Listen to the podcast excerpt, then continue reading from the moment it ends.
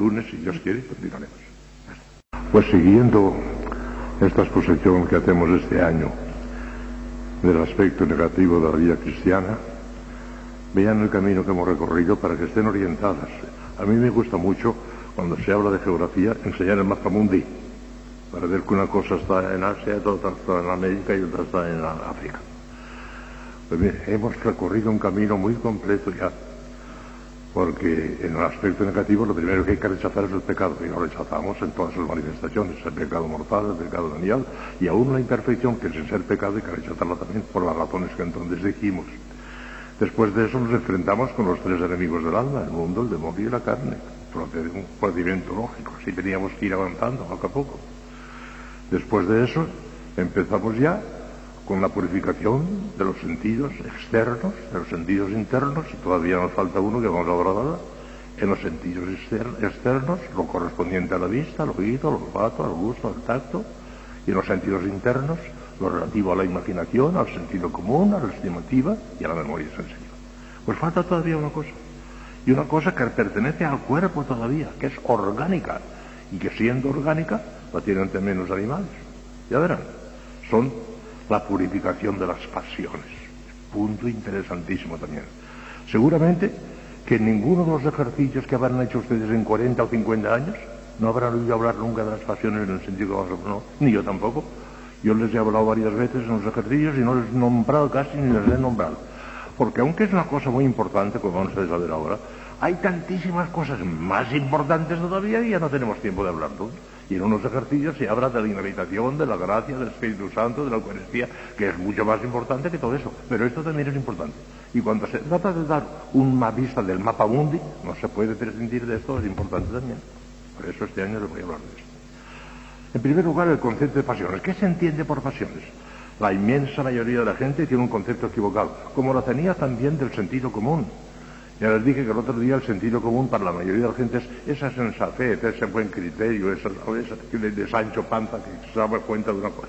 No, el sentido común es aquel sentido interno que reúne los datos de todos los Ya expliqué esto. Pues con las pasiones ocurre igual. La inmensa mayoría de la gente, y aún de ciertos libritos de espiritualidad y todo, le dan un sentido completamente equivocado, que no es ese. La pasión para la mayoría de la gente es una cosa mala. Las pasiones hay que rechazarlas, es una cosa mala. Están equivocados. No es eso. Las pasiones no son malas. Las pasiones son absolutamente indiferentes. No son ni buenas ni malas.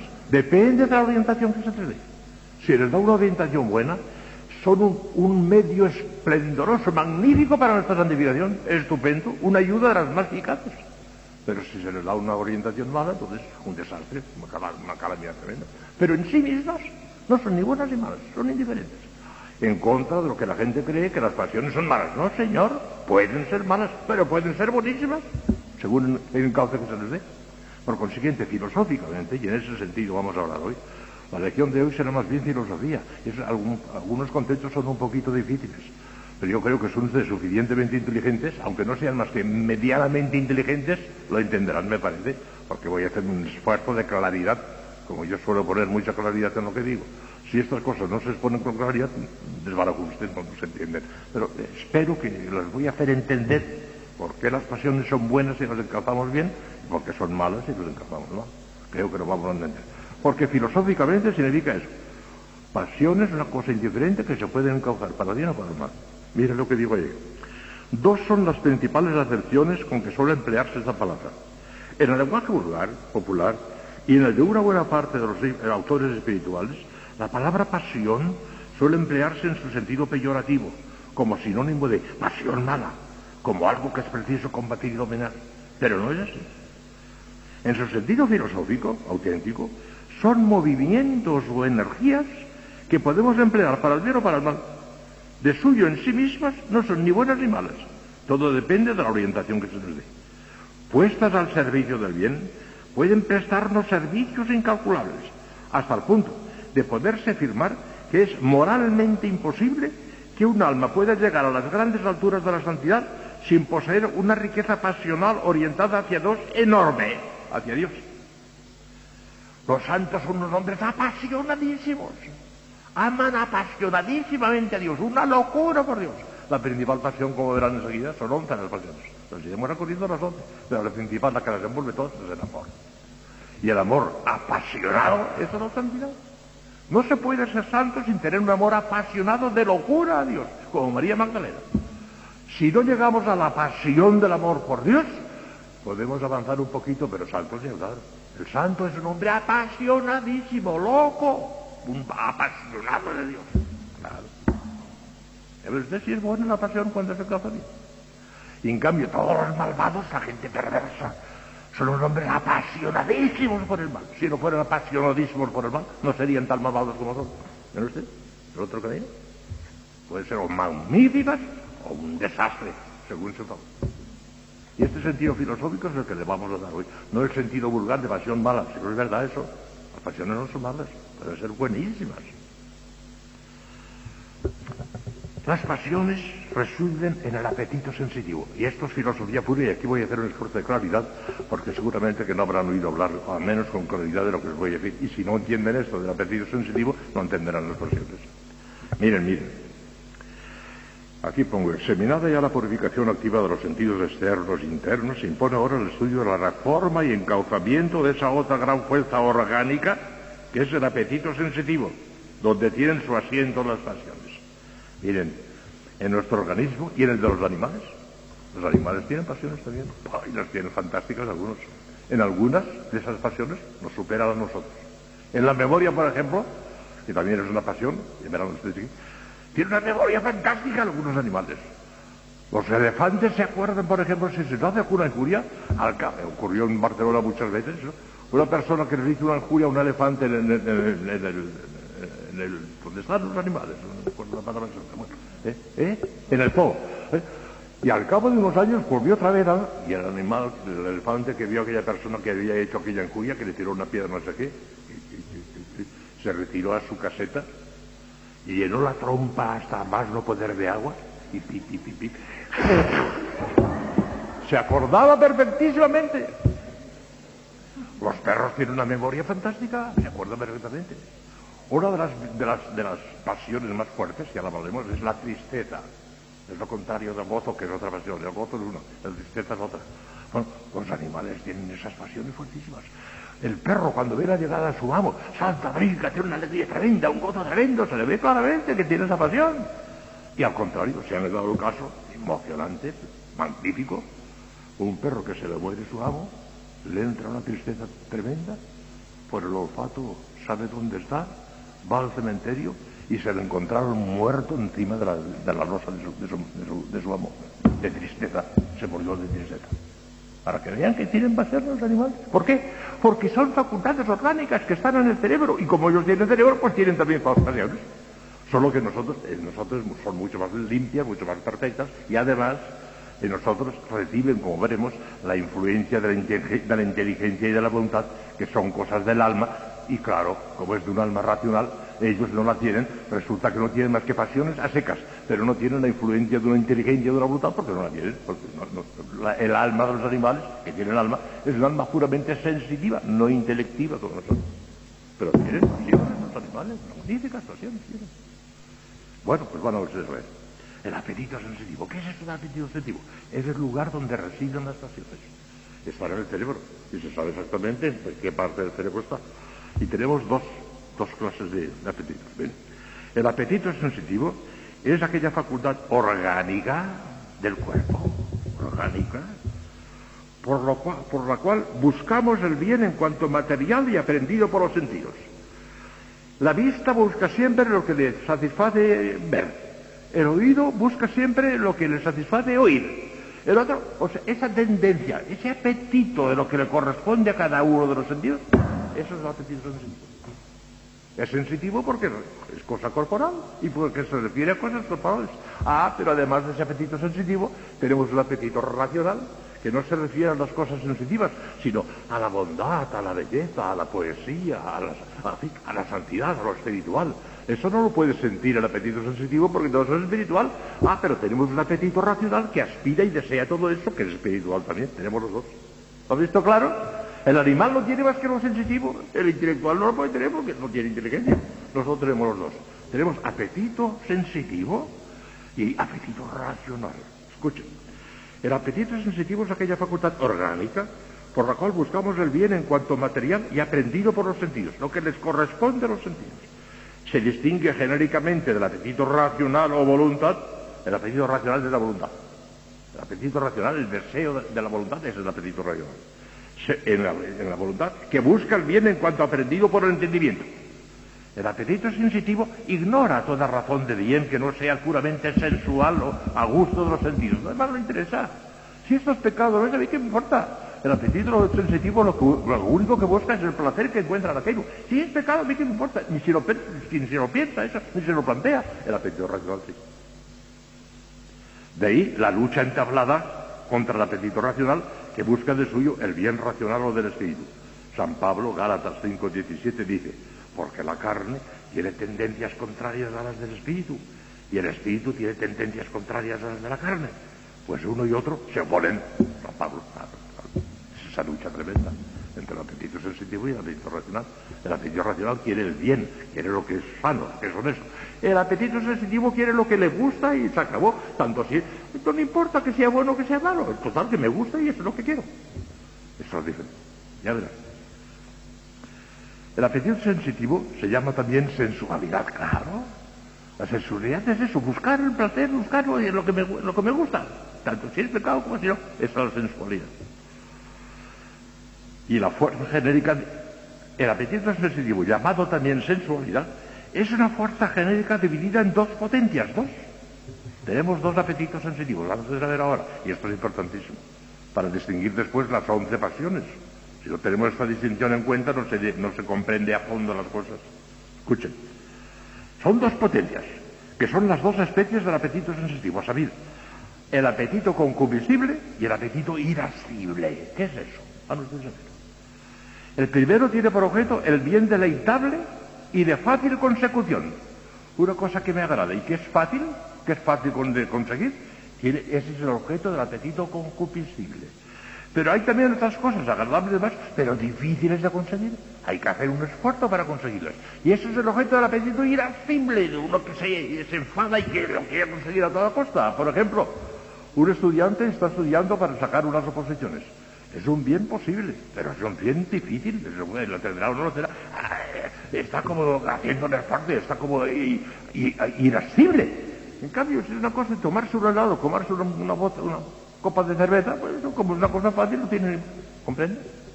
De manera que el concupiscible es lo fácil y sencillo y al alcance de la mano. Y lo irascible es lo difícil, pero deseable y que hay que hacer un esfuerzo para conseguirlo. Unas veces son cosas fáciles, apetito concupiscible. Otras veces son cosas difíciles, hay que hacer un esfuerzo, la santidad.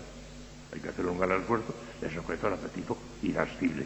En cuanto esas mortificaciones puramente sensitivas que tenemos que hacer, porque el apetito en sí mismo no sabe nada de santidad, y eso lo he explicado antes. Pero eh, para llegar a la santidad, el apetito comestible tiene que reprimirse y el apetito irascible tiene que hacer muchos actos de mortificación y cosas, o sea, que repercute también a pecado. Pero ellos no saben nada de santidad, el apetito no sabe nada de santidad, ya se lo antes. Si no me entienden las vías, yo no puedo hacer un esfuerzo de mayor claridad. Esto es difícil, es filosofía. La filosofía tiene puntos muy evidentes. Pero vamos, por una persona un poco inteligente, pues comprende estas cosas. Y esto tiene... Es, que son curiosidades, son curiosidades. Ya verán la importancia que tienen para las pasiones todo esto, de concupiscible y irascible. Tiene mucha importancia.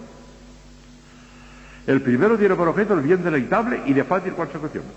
El segundo, el bien arduo y difícil de alcanzar.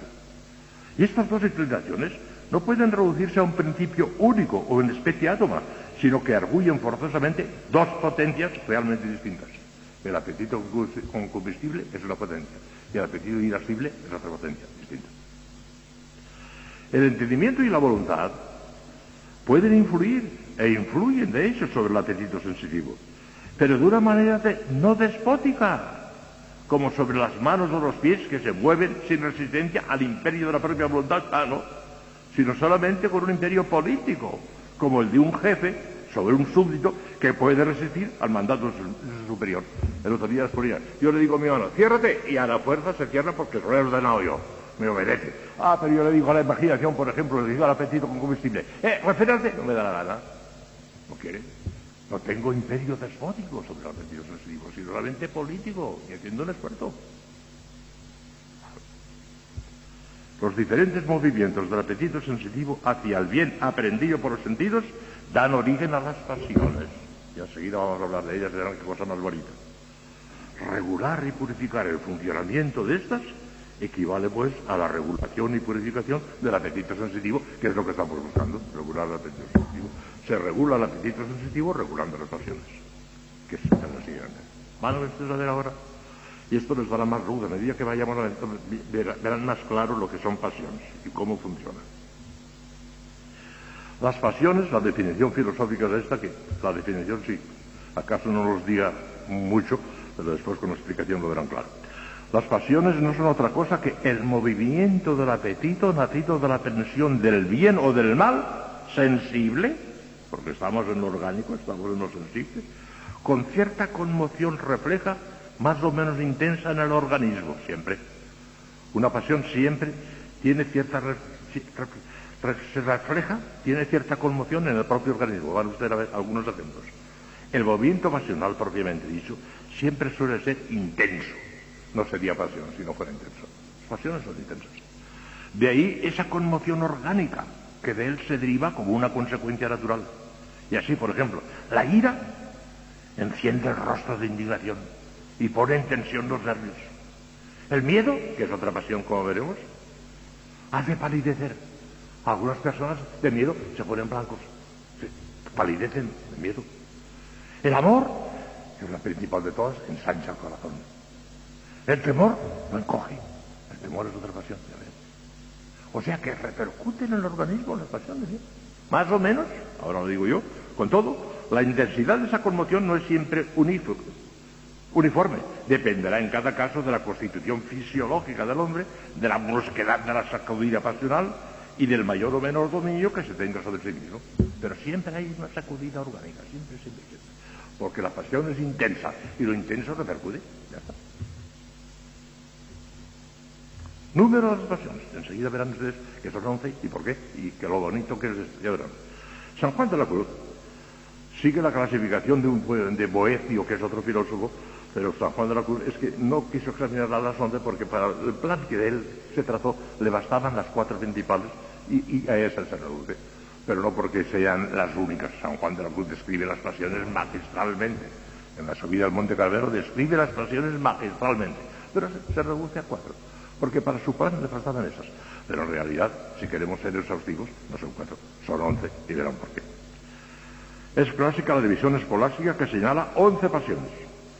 Seis pertenecientes al apetito con combustible, verán enseguida por qué.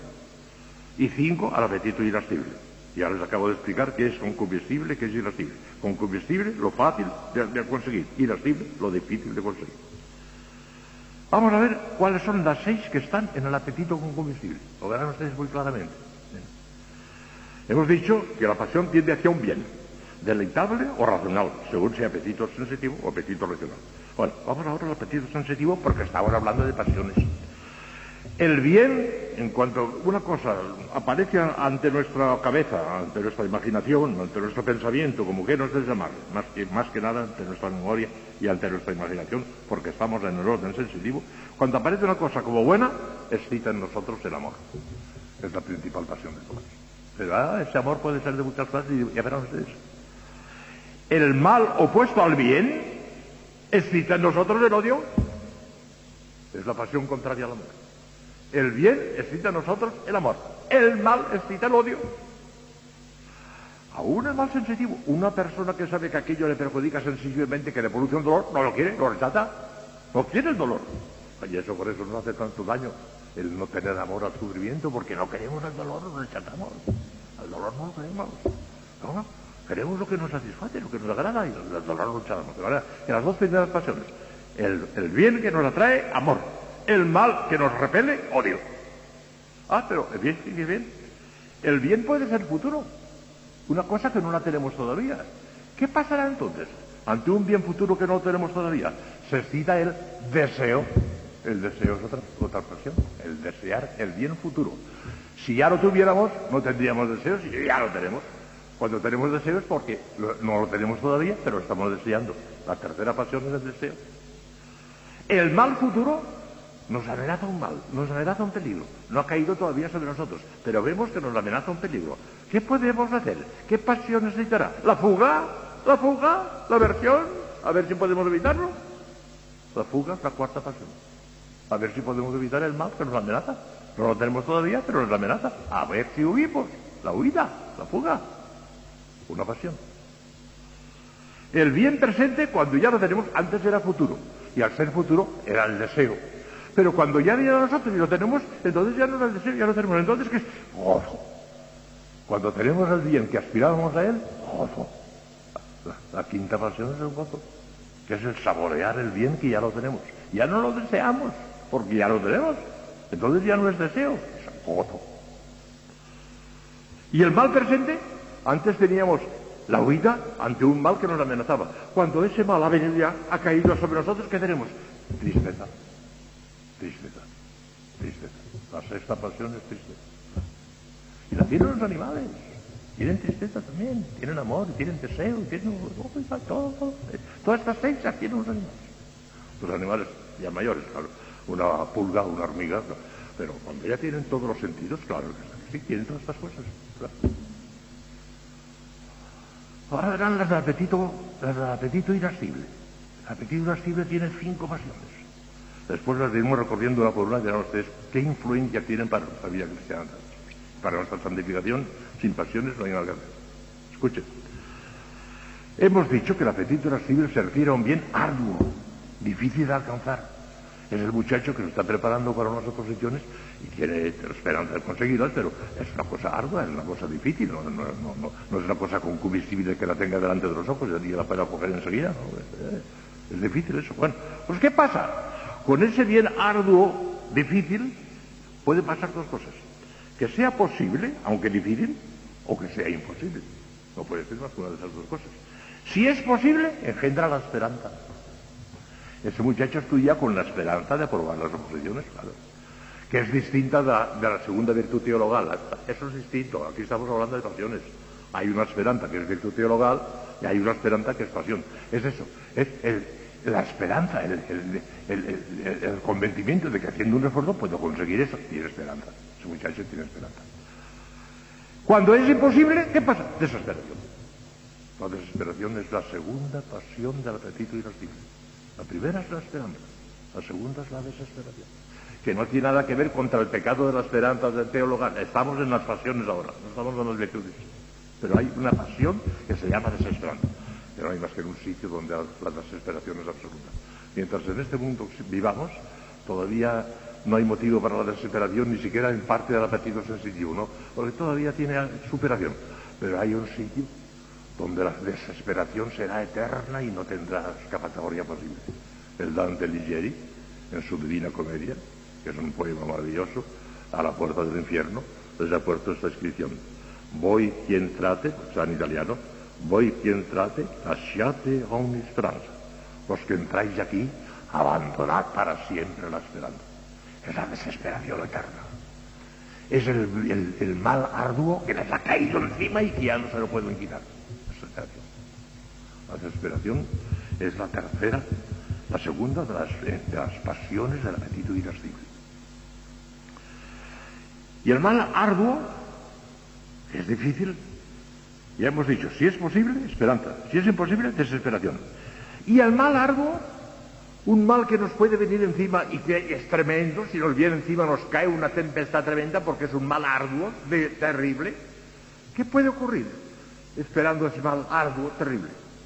Si es superable, si aunque es una desgracia grande que nos va a venir encima, pero es superable, engendra la audacia, la valentía.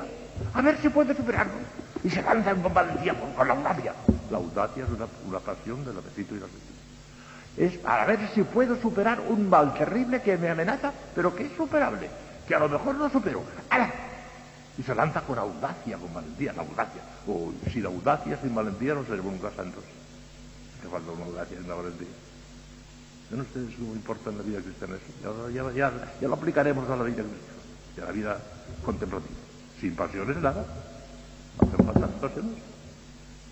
Y por último, el mal arduo, aquella tremenda desgracia que nos amenazaba y ha caído ya sobre nosotros, No es que sea superable o insuperable, es que ya ha caído ya sobre nosotros en general la ira, una ira, una cosa tremenda. La ira es la quinta, la última de todas las pasiones, la quinta de las negatibles y la undécima de las once que. Pero fíjense bien qué cosa más bonita les voy a decir ahora. Las pasiones son once. Y son fáciles de, comprender por qué se distingue una de la otra. Mire, el bien simplemente aprendido, amor. El mal opuesto al bien, odio. El bien futuro, deseo. El mal futuro, fuga. El bien presente, gozo. El mal presente, tristeza. Esto es sencillísimo.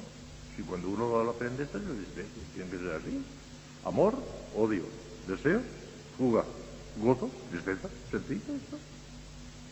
Y en, ¿Es posible? Esperanza. ¿Es imposible? Desesperación. Claro. El mal arduo, una, cosa que nos amenaza terriblemente, ¿es superable? Audacia, valentía para ver si lo superamos.